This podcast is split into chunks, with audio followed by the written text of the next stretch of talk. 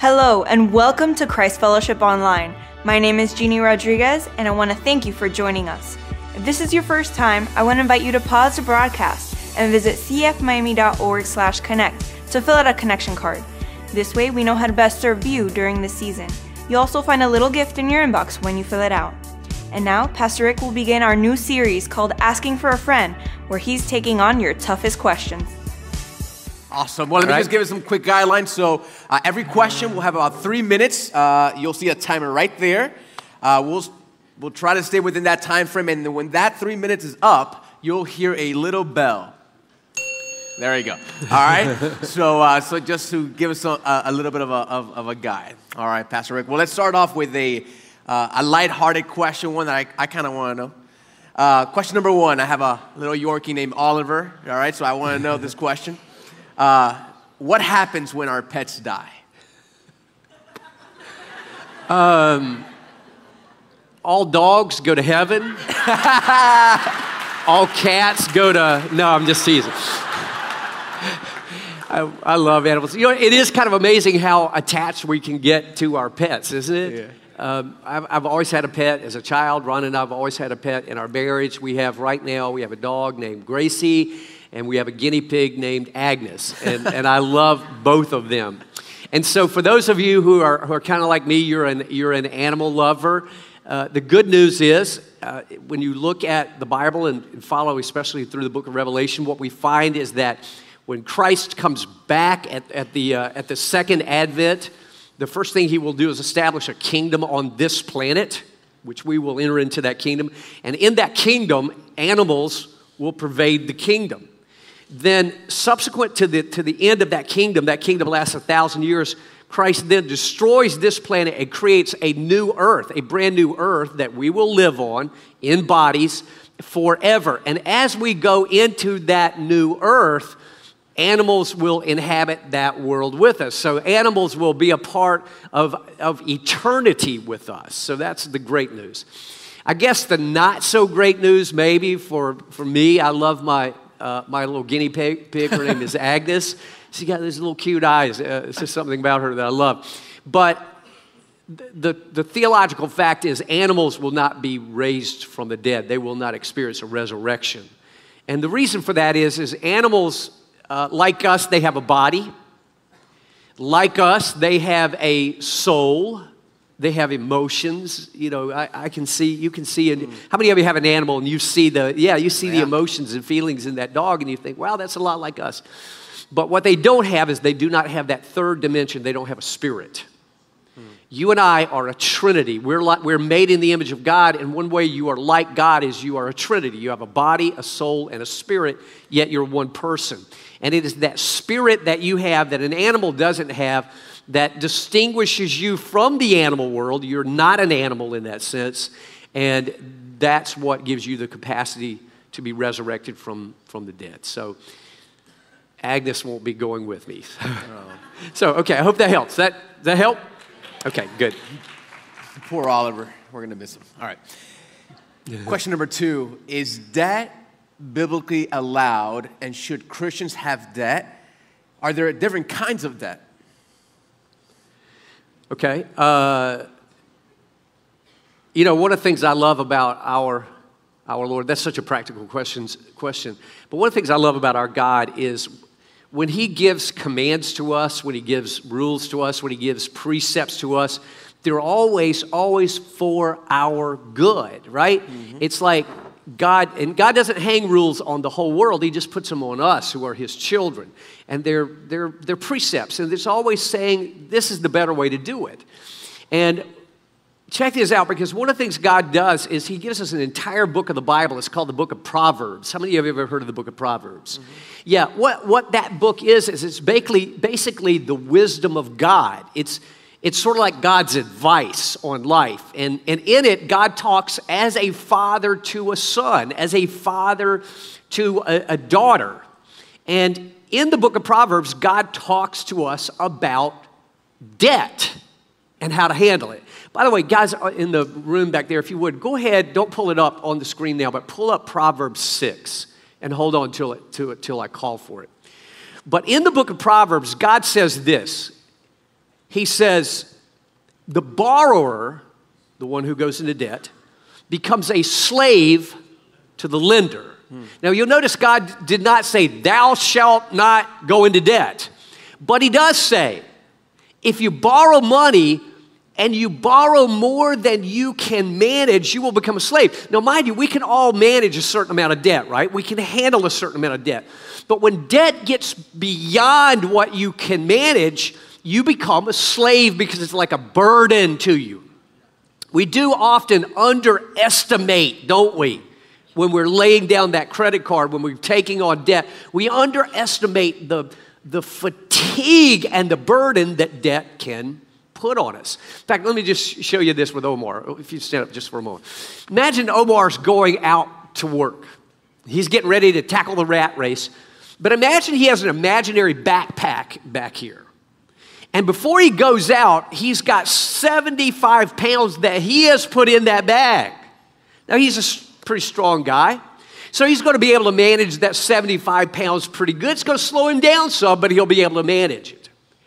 But then imagine that periodically he puts more weight in there. He never takes the 75 out. He keeps that. He adds 25 more pounds. Then he adds 25 more. And a few years later, he adds 25 more. And then he adds 25 more.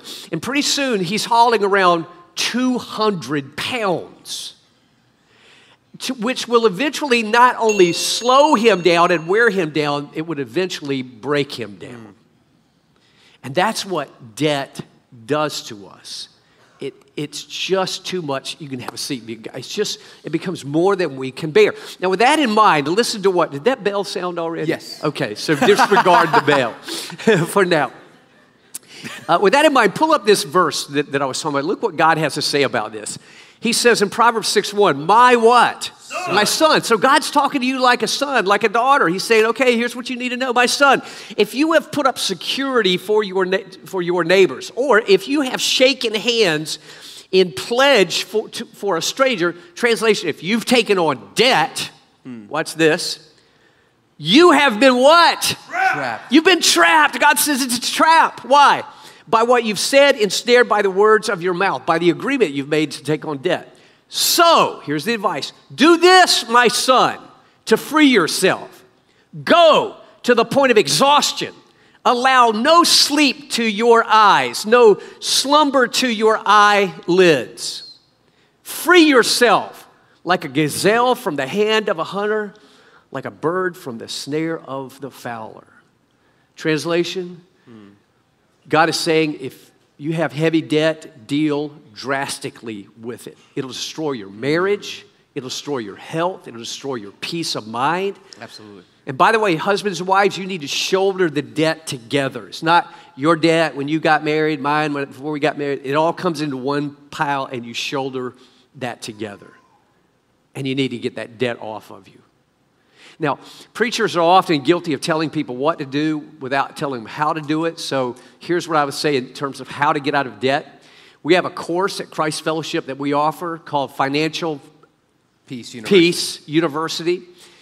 And hundreds of people, am I right? Hundreds yeah. of people have gone through this course. And some in debt, some not in debt. But ju- the course is designed to show you how to manage your money more strategically. So, wherever you are, I would encourage you to sign up for the financial peace university and get help. Does that help? All right. For sure. Next one.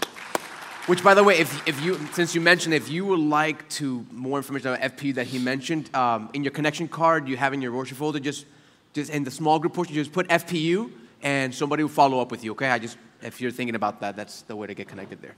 Uh, question number three: I barely make enough money to pay my bills. Will God be disappointed if I don't tithe? Hmm. Uh, let me take a moment just to kind of frame that, that question because God does command us to tithe his children. Uh, a tithe is God says, I want you to give, give a tenth of your income to his work. So that means every $10 you get, give God a dollar. For every 100, give God 10. For every 1,000, give God a 100.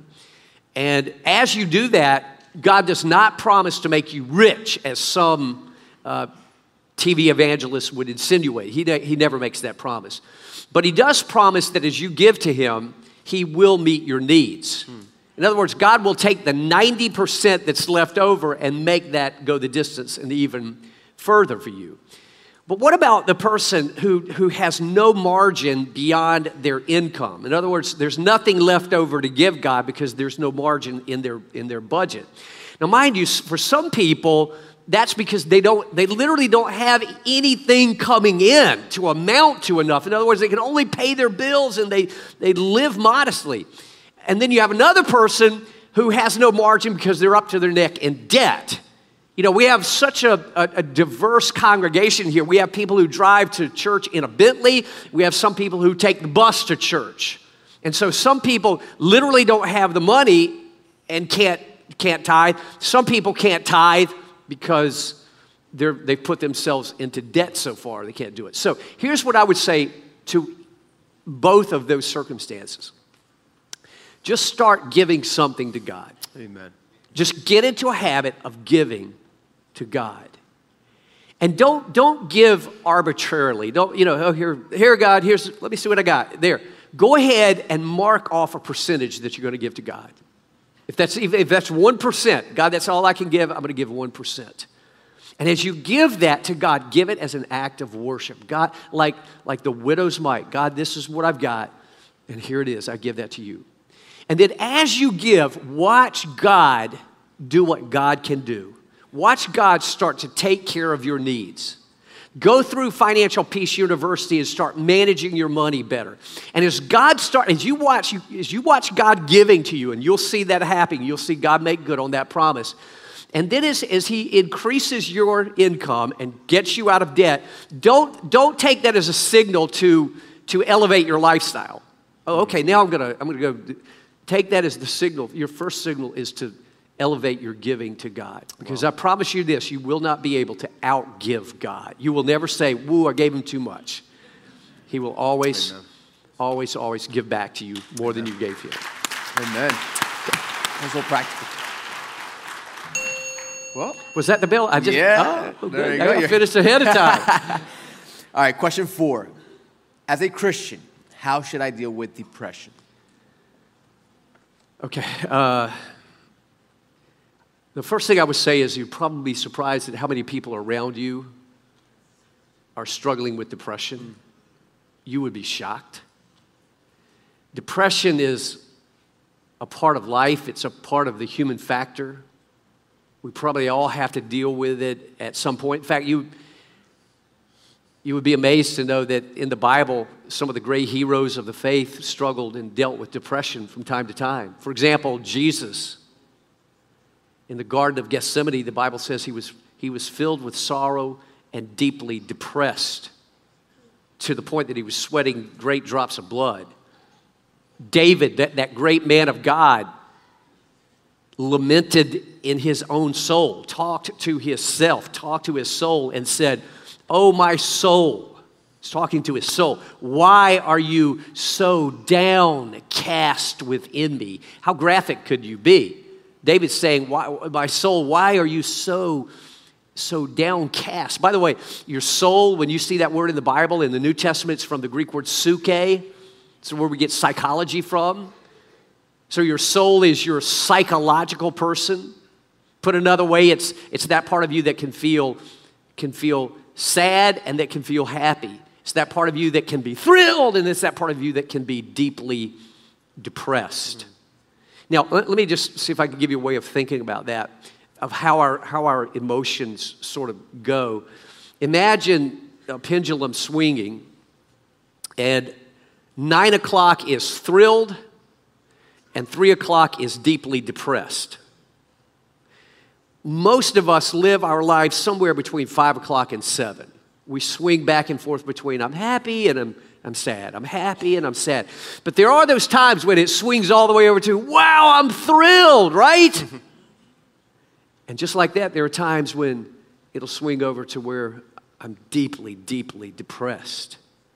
Now, mind you, most of us don't live at, I'm thrilled this all the time. We don't live at nine o'clock, do we? Well, hey, it's good to see you. It's a happy day. Yay. Uh, we don't live that way all the time.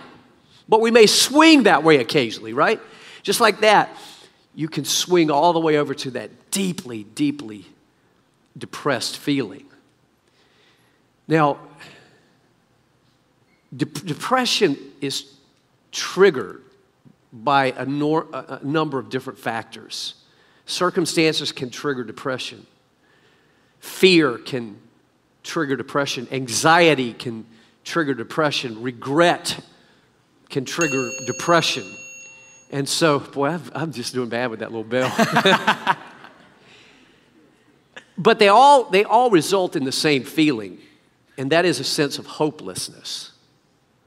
You know, hope in the Bible from the Greek word elpida means to have a confident expectation that good is coming. If you're hopeless, that means you have no expectation of good. And that's what triggers depression. You just, you just see nothing good in the future. So, how do you deal with depression?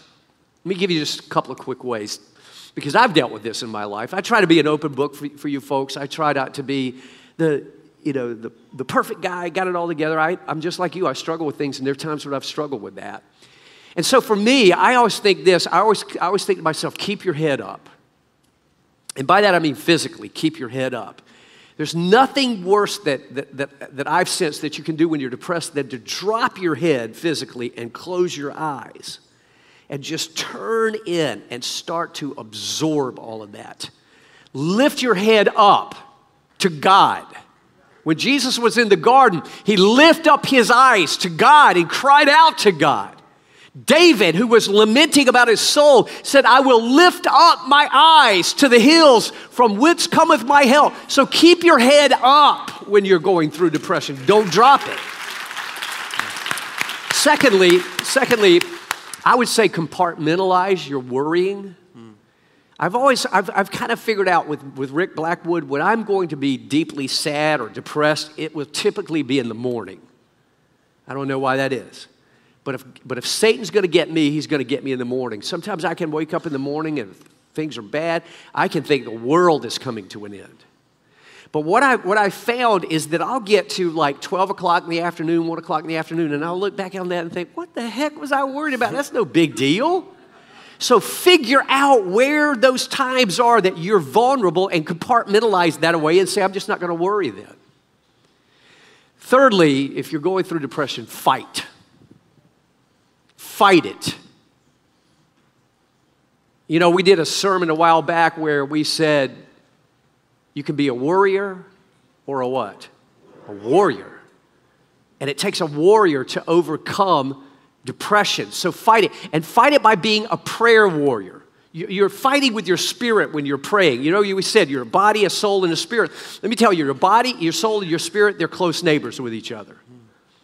And what's going on with one affects the other three. So if you're if you're depressed in your emotions, it can affect you physically, can it? You can be right. You, ever, you can't get out of the bed. You can't get going. It can even affect you spiritually. So fight with the other two. So if your emotions are down, fight with your spirit. Pray. Lift up your eyes and call out to God. God, and God is there to help you. And fight with your, your body. Keep moving. The last thing you want to do when you're depressed is stop and just lay in the bed. So, so exercise, get out of the bed and, and run and get yourself moving. Let your body fight for your soul, let your spirit fight for your soul. Sometimes you gotta, you gotta encourage yourself, don't you? You gotta talk yourself into it. You gotta say, come on, self, come on. Get going. We're not going to just lay here and let this take care, take over and get going for God. And you remember that line we had in the message a while back? It is what it is, but it's not what it seems. It is what it is. Tell yourself that. It is what it is, my problems, but it's not what it seems. And that means you are not hopeless. Amen. Amen? Amen. All right. Okay, great. Number five. What does the Bible say about suicide? Hmm.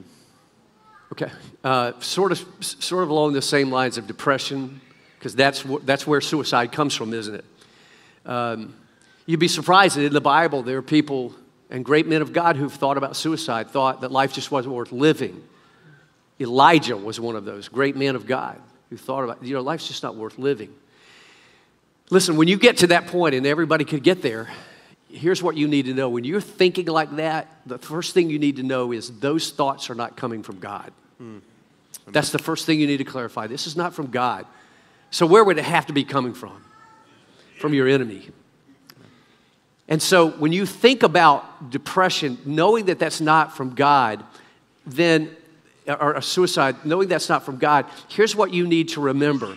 You know, God will get you through whatever you're going through. God has a tendency not to just, just go, oh, he, they're having a problem. Let me just pull them out of that problem. Let me, you know, just taking all our troubles away, you know, making us rich or whatever we want to be. God tends to let us go through things. You know, when you think about it, Noah didn't, God didn't take Noah out of the flood, He let Noah go through, through the, the flood. flood. God did not take Shadrach, Meshach, and Abednego go out of the fire. He let them go through, the, through the fire. fire. God did not take Daniel out of the lion's den. He let, let Daniel go through the lion's den. God tends to let us go through things. Yea, though I walk through the valley of the shadow of death, I will fear no evil. God, you will get me. You will get me through this. So remember that God will get you through this. By the way, a lot of people think that suicide's the unpardonable sin. That's one theory you can immediately reject. That's an old religious tale that basically says if you kill yourself, you didn't have time to say, I repent, and so you're going to hell.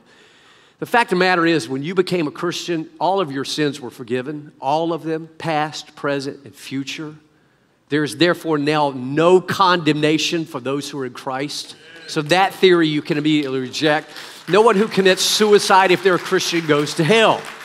That being said, God doesn't want you to do it. Why? Because where you are, God is, wants you to know, I'm, He wants you to know, I'm going to get you through this. I think God wants me to tell some of you today, He's going to get you through this. Amen. Some of you need to hear that. God's going to get you through this, and God already has the plan on the other side. I was thinking about this, you know, when, when Omar was saying that, I remember the word suicide, I always think about, I had four friends in high school high school who killed themselves over a girlfriend. All four of them over a girlfriend. And you and I know there would be other girls, right? Yeah. There were going to be other girls if they'd have just gotten through that. Well, it's the same way with you and me. God is saying, you know, there's going to be, there's other plans for your life. I've got other things I want you to do. I'm going to get you through this. So stay the course. By the way, I, I need to say this because I think this is important. I'm going a little bit long, but this should be said. There's some people who are depressed chronically. Chronically. And it's almost like their default is to depression. In fact, I was, I was talking to a lady who, who used to attend our church. She moved away, sweet lady. And this week on the phone, and I was trying to talk her through some things. And it was, it was, it was matters like she, she would think, I, I, you know, I said this, I think I'm going to hell because I said that. Well, no, you're not. Well, I did this, so I must be going to hell because of that. Well, well no, you're not. And well, I've done this. And it, it, I could tell it didn't matter what I said, she was defaulting to that depression. And I think some people do that. And when that happens, I, I think you're not dealing with your mind at that point, you're dealing with your brain. And there's a difference. Your brain is just that piece of meat in your head up there. Does that make, does that make sense? It's just that piece of meat up there that's like your heart, it's like your lungs, it's like your stomach, it's like your colon. And it, just like your, you can, your stomach can malfunction and you can have bad stomach and bad colon and all that. Same thing can happen to your brain. And that's when meds can help. Medications can help. That was the first thing I asked this young lady Are you on your meds? You know, uh, no, well, I want you to go to the doctor, you know, and talk to him and get, get you back on that. Some people think it's being unspiritual. Oh, you know, I shouldn't take any meds. You know, listen, just like you need help for your stomach or your joints or your liver or whatever, there's something for your head. And, and my thinking is this is just common sense life is short. It's short. We just got to get through this, this life because eternity is waiting on us. And if meds can help you, then use them. Find a physician who's going to make sure you don't get addicted, who's going to make sure they're controlled. But God bless medicine and use it Amen. to keep going. So just thought I'd awesome. throw that in there. Is this helping? Okay, good. Good. All right. Question number six Is it wrong to be friends with gay people? Okay. Uh, the short answer is no. To the contrary, you should be friends with the gay people that God brings into your life because they need to hear from you basically one message, and that is not to stop being gay. The message they need to hear from you is that God loves them Amen. and that God cares for them and that God, God has, a, has a plan for their life. I think one of the things when we see all of this, you know, it's, it's on the news and all this and it's politicized and all that. But I think one of the things that we need, I always try to stay out of politics. If, you, if you've been at Christ Fellowship, you know I just stay out of it. Um, I, I, I, focus on eternal matters, just so you know. Uh, things like this come and go. But when it comes to this, these folks, one of the things I fear is that gay people think we hate them, that we hate them. And I'll never forget when we lived in Charlotte, when Rhonda and I lived in Charlotte, there was a gay rally in downtown Charlotte on Tryon Street. And it was, it was very publicized in the Charlotte Observer and all that. And so they were going to have their rally on North Tryon Street, which is like our Biscayne Boulevard. And all the anti gay religious people went, and they got on one side of the road and the gays were on the other. And I was thinking, oh, I wish this wasn't happening. This is so bad. And I decided it was Sunday afternoon. I decided I was going to drive down there and look. And so basically, what I saw, the street was open. You could drive down the street, oddly enough. It was the religious on this side and the gays on this side. And what it looked like to me was the religious were saying, We hate you and God hates you. And I thought to myself, We'll never reach these people. We need to let gay people know that God loves them and wants to give them eternal life. That's the first thing we need to ask them. Not ch- we don't need to say, stop being gay and then get saved. You need to understand that the only reason you and I live a righteous life is because we have the Holy Spirit in Amen. us. Amen. An unsaved person this is so theologically important. Uh, an unsaved person is empty in here. There's nobody at home in there. In their spirit, nobody's there. They're devoid. So they have, unlike you and I, we have something pulling us toward righteousness. They don't have anything pulling. So when you say to an unsaved person, don't look at that pornography, don't commit adultery, they're like, why not? But you and I say, of course I wouldn't do that because the Spirit of God's pulling us that way. A gay person without Christ is just like that. They have nothing in them pulling them towards God. So we need to, first of all, lead them to Christ. And then when God's Spirit gets in them, then He will begin to convict them and lead them in His Word. So we can't jump over that. Okay. All right, question number seven. Will homosexuals go to heaven if they are believers? Okay, same subject. Um, the answer is yes. Just like a Christian who struggles with pornography will go to heaven, just like a Christian who struggles with jealousy will go to heaven, just like a Christian who struggles with lying will go to heaven. Yes, there's not levels of sins, folks. Sin is an effrontery to God, period. And so, yes, can a gay person go to heaven, they're a believer? Yes, they will. Here's what I would say to a gay person who's, who's, who's, who's, who's a Christian and practicing homosexuality. I would say that's a sin, and you need to understand that God will discipline sin. God, just like God's going to say to a Christian who says, Hey, I'm a Christian, I'm going to heaven, I'm going to, I'm going to look at pornography, I'm going to commit adultery, I'm going to lie. God's, you're God's son now, you're God's daughter, and He's going to go, No, you're not. I will spank you for that, and you will know it's me spanking you. I will stop you from doing that. That's the same way with any sin, whether it's adultery, whether it's, uh, you know, I'll never forget when we lived in Charlotte. There was, there was this young lady that came to visit me in my office, and she was telling me, she said, My husband, they were young couples, she said, My husband is having affairs with multiple women in Charlotte. And she said, She showed me the paper, she said, his doctor wrote this note, his psychiatrist, and said he was born this way and he cannot help it. And so, kid you not. So when he came in, he came in a few days later, I said, It doesn't matter if you're born this way. You can't do this. This uh, just because you're born that way doesn't give you a license to do this. And I think that's the way we, we have to approach people who struggle with homosexuality. Because a lot of times Christians will say, well, you made a decision to be that way. And every homosexual person is probably saying, I didn't make this decision. I know, I don't know how you are, but as a, as a heterosexual, I couldn't make myself become a homosexual if somebody put a gun to my head. I don't think I could get up and say, you know what? I think I'm going to change teams today. I don't think I could do it. I know I couldn't do it. And I don't think they do that. I don't think a guy gets up one day and says, I'm going to start acting like a girl. They may be born with that inclination. In fact, I think they are. That doesn't give them the right to do it if they're a Christian. Now, if they're not a Christian, hey, you're on your own. Go do whatever you want to because you, you're not God's child. God only puts rules on his children. That's why I hate politicizing of righteousness. We should not, and this is a whole sermon I need to preach sometime. God has not called us to politicize the gospel, to let, let's vote in who will make people do what we want them to do.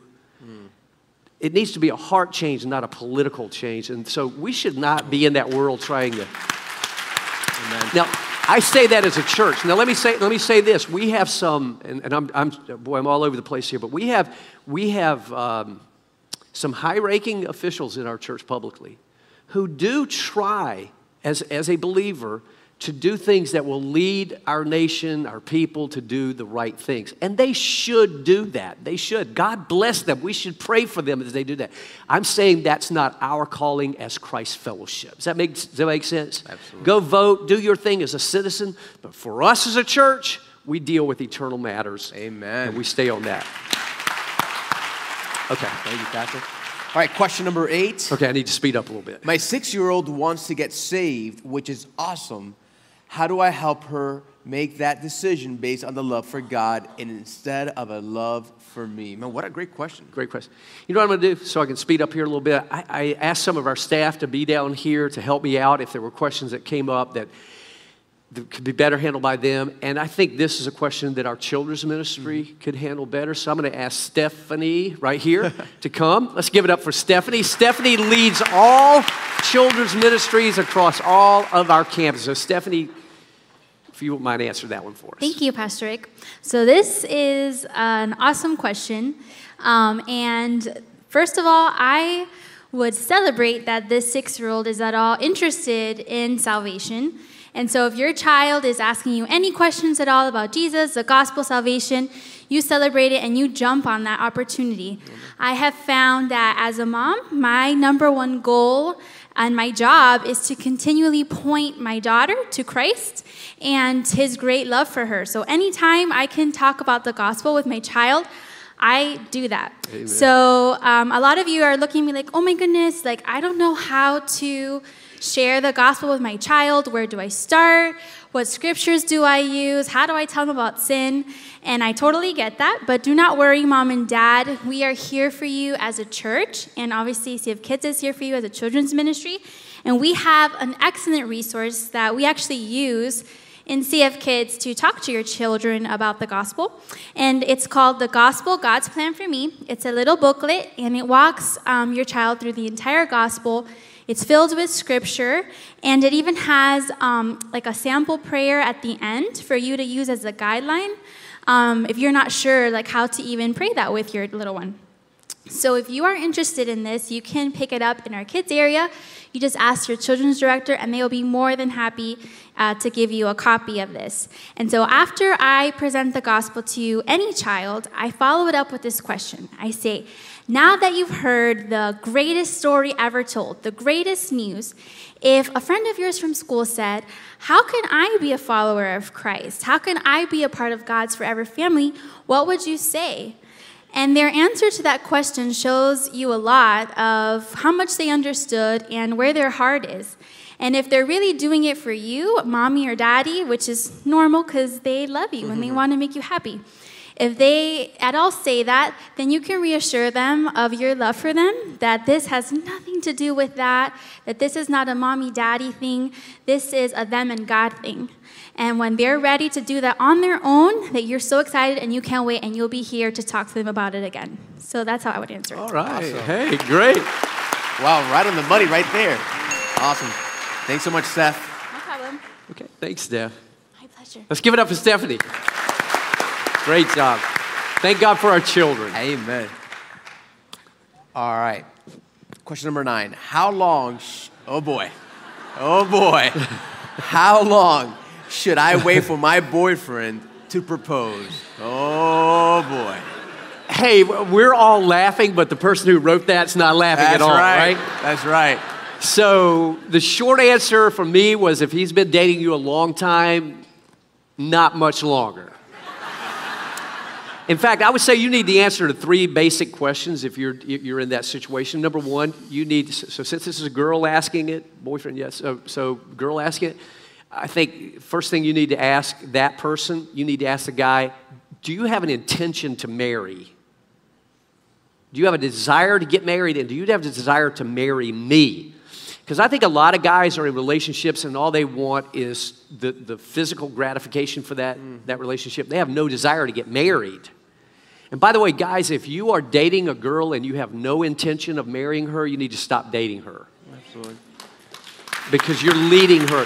I think God has wired God has wired girls, God has wired wisdom uh, women to, to want to go to that nesting part, to create that family. And so if you're dating a girl, you have no intention of marrying her, you need to stop it and cut it off because you- you're, you're doing damage and you're, you're stringing that person along. You shouldn't do it. So, number one, you need to ask him, number one, uh, what did I say?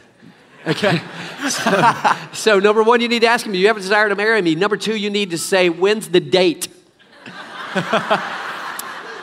now, we're laughing, but I, I'm serious. You need to say, okay, if so, when?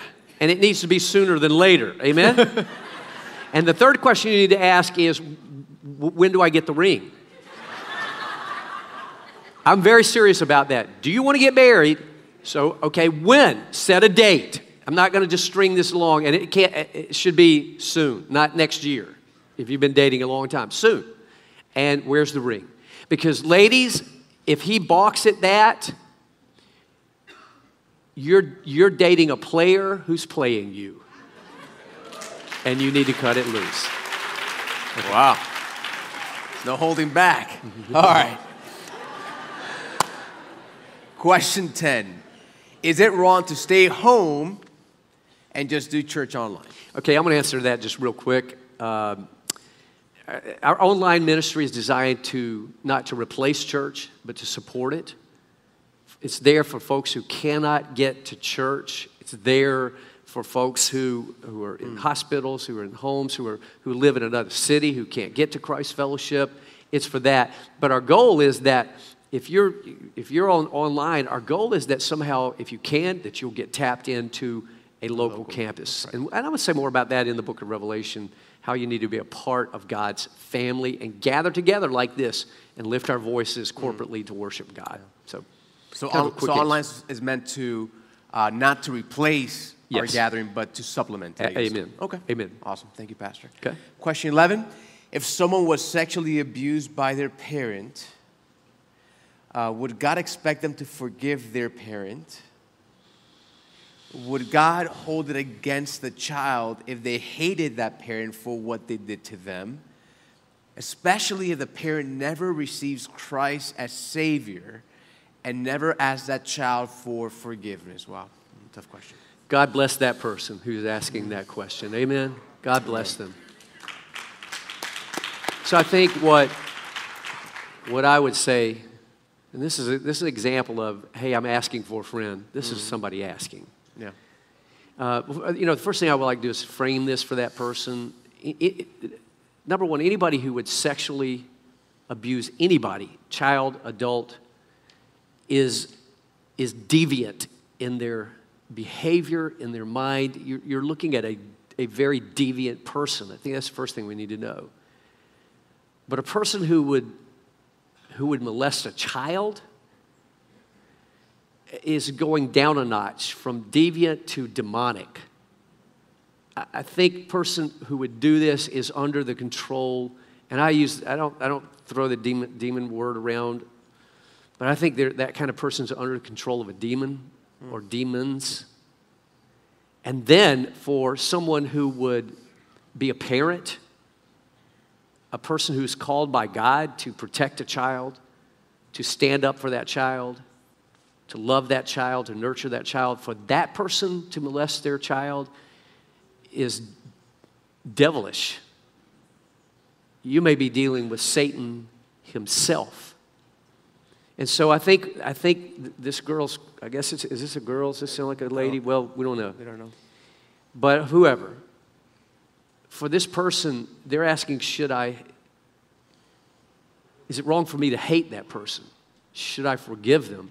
You know, the, the, the preacher answer to that is, no, you shouldn't hate them. The preacher answer is, you should forgive them immediately. And I think sometimes that, that, that downplays the hurt that hmm. person's going through. To just say, you go, you go, you go, you go love them and stop hating. Listen, God gave you emotions and God gave you feelings, and I think it's perfectly normal to hate that person who did that to you. I think that's perfectly normal. And I think if you struggle to, to forgive somebody who's never even asked you for forgiveness, I totally get it. I don't, I think I would struggle with that myself. Yeah. And so, you know, this whole idea that, you know, just go hug that person and put, put, put a big kiss on their cheek and tell them you love them just downplays the pain and, and, and, and I think only hurts the person worse. So, so, what I would say to you is should you hate them? No, you should not hate them, but not for their sake, for your sake. I think God wants you to move past hatred because if you don't, not only did they hurt you back there as a child, now you're allowing them to continue to hurt you. Should you forgive them? Yes, you should forgive them. But maybe not to let them off the hook, but to get yourself off the hook so that you can go on because God has a plan for your life ahead of the, all of that. By the way, there's a verse in uh, Revelation chapter 6, which we're going to get to in a, in a, few weeks as we go back to the book of Revelation. There's a verse that says this it's a, it's a, it's a lamenting verse. It's, it's God's people saying, How long, O God, how long before you avenge? our blood for those who have persecuted us. How long, God, before you avenge that person? And you know what God says to those people? He, here's what He says He says, Rest. Mm. You just rest. I got this. God says, Vengeance is mine. So, what does God want you to do, dear person, whoever you are? He would say to you, You rest. Mm. You just rest. I will deal with that person who assaulted you. But I've got a plan for your life for you to move on.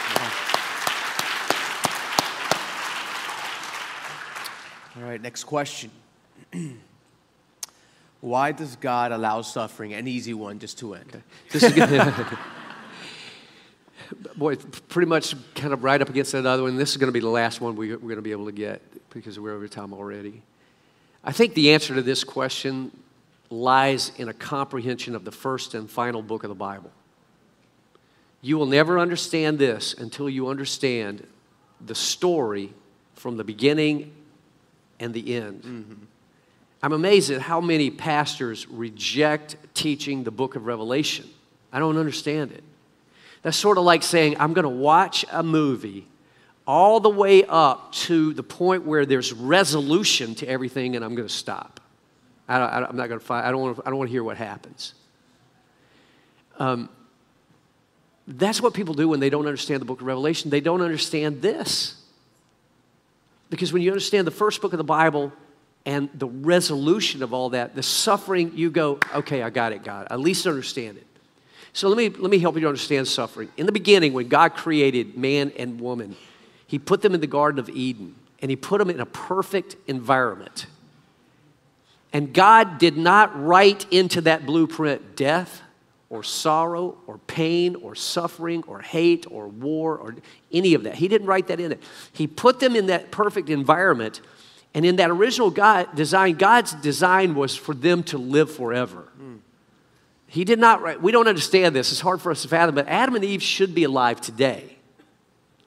Now, again, we, we, we just go, what? How could that be? Because we're, we're so used to the laws of physics as they exist right now. We're, you know, everything dies, everything suffers. You know, it's, it's, the, it's the second law of thermodynamics, it's the physio- physical law of entropy. Everything as we know it is that way. But that's not the way God designed it in the beginning. God put them in a perfect environment, no suffering, no sorrow, no pain, no disease, no death. But God warned them, He said, if you sin, you will, you will trigger a curse on everything that will lead to death and disease and sorrow and suffering and hatred and all of these things we just talked about will, will, will be triggered. And you know the story. Adam and Eve listened to Satan. His lie to them was the reason God doesn't want you to have fruit from that tree is because God knows that you'll be smarter if you, if you do that. That's always been Satan's lie, hasn't it? If you go with God, you're going to miss out on something. God withholds good from his people. So if you go with the God thing, you're going to miss out on the fun. You better wait. If you're young, you better wait till you're older because God will make, make you miss the fun. What a lie. And he still sells it today. Adam and Eve bought it, and they threw the world into a curse. Romans 5:12 says, "Wherefore as by one man, Adam, sin entered into the world, and death by sin, and so death and sorrow, disease passed upon all." And here's what God has decided to do, folks. God has decided to let sin run the course. With the suffering and the pain and the sorrow and Satan and his demons, God has decided to let all of this run a course and then God will crush it out. It begins with Adam, God will crush it at Armageddon. It begins in the book of Genesis, it will be destroyed in the book of Revelation. It begins in the first book of the Bible. God will destroy it in the final book of the Bible. And in Revelation 20, one of my favorite chapters of the Bible, God crushes Satan, and Satan's gone forever. Amen. And then God takes us, yeah, God takes us into a new world where you will have a body like you have now. I've been telling you, if you've been here in the book of Revelation, you're not going to spend eternity in heaven as a ghost. Heaven is a temporary stop until the second coming. We are coming back with Christ to the earth. He's going to create a new earth. You will not be a ghost. You will have a body like you have now. We will go into a world that'll be a lot like this one. There will be work, there will be enterprise, there will be fun, there will be joy, there will be activity, only without suffering and disease and death and sorrow and pain. So, so why is there suffering? We are, we are, we are, we are in that place between Genesis and Revelation, but I'm telling you, I think we're right on the brink of the return of Christ, and that's what we're going to be talking about in the book of Revelation. Well, you know, I, I would be remiss if I didn't say if you're here today and you've never trusted Christ as your Savior, He loves you. Amen. Maybe as you've been listening to this, you've been thinking, wow, I want to know that God. I want to be a part of His world.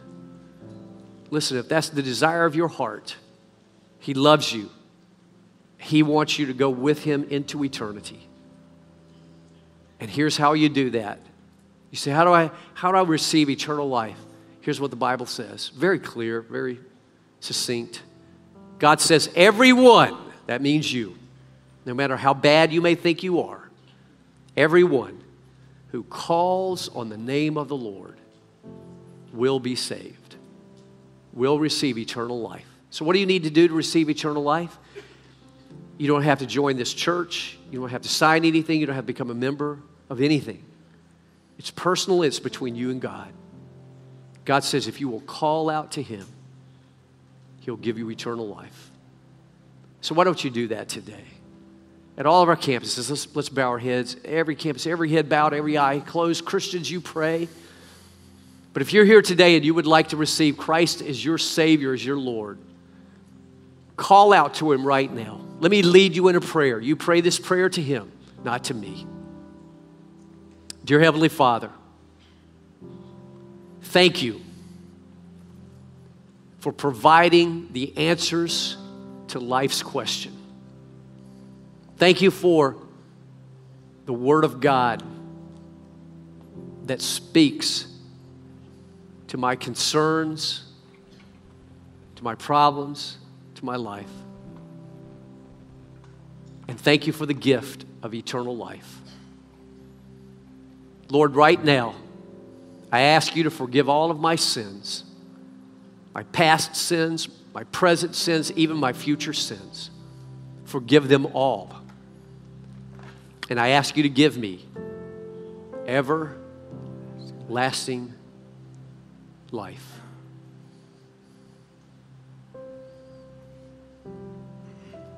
Father, thank you for loving me. Thank you for not giving up on me. Thank you for giving me eternal life. May I spend the rest of my days following you, obeying you, loving you, and being loved by you. In your name I pray. Amen. Christ Fellowship, if you're glad for all of those who prayed that prayer, would you let them know it? Yeah, let's give it up for them. Listen, if you prayed that prayer today at all of our campuses, if you'll stop by our Next Step booth at all campuses and tell them you just trusted Christ, they will give you a Bible just like this one uh, to help you start your new journey with Christ. So, every campus, Next Step booth, go there and they'll give you that Bible. Well, Christ Fellowship, I'm going to ask all our campus pastors to come forward now at your campus. I hope this has been helpful, and I want you to know I love you all. Thank you for the privilege of serving you. I love you too. God bless you. What a great message by Pastor Rick. If you made a decision to follow after Christ or to take your next step in baptism, we want to hear about it. Make sure to visit cfmiami.org/connect to fill out a connection card. We want to thank you so much for joining us, and we'll see you next time.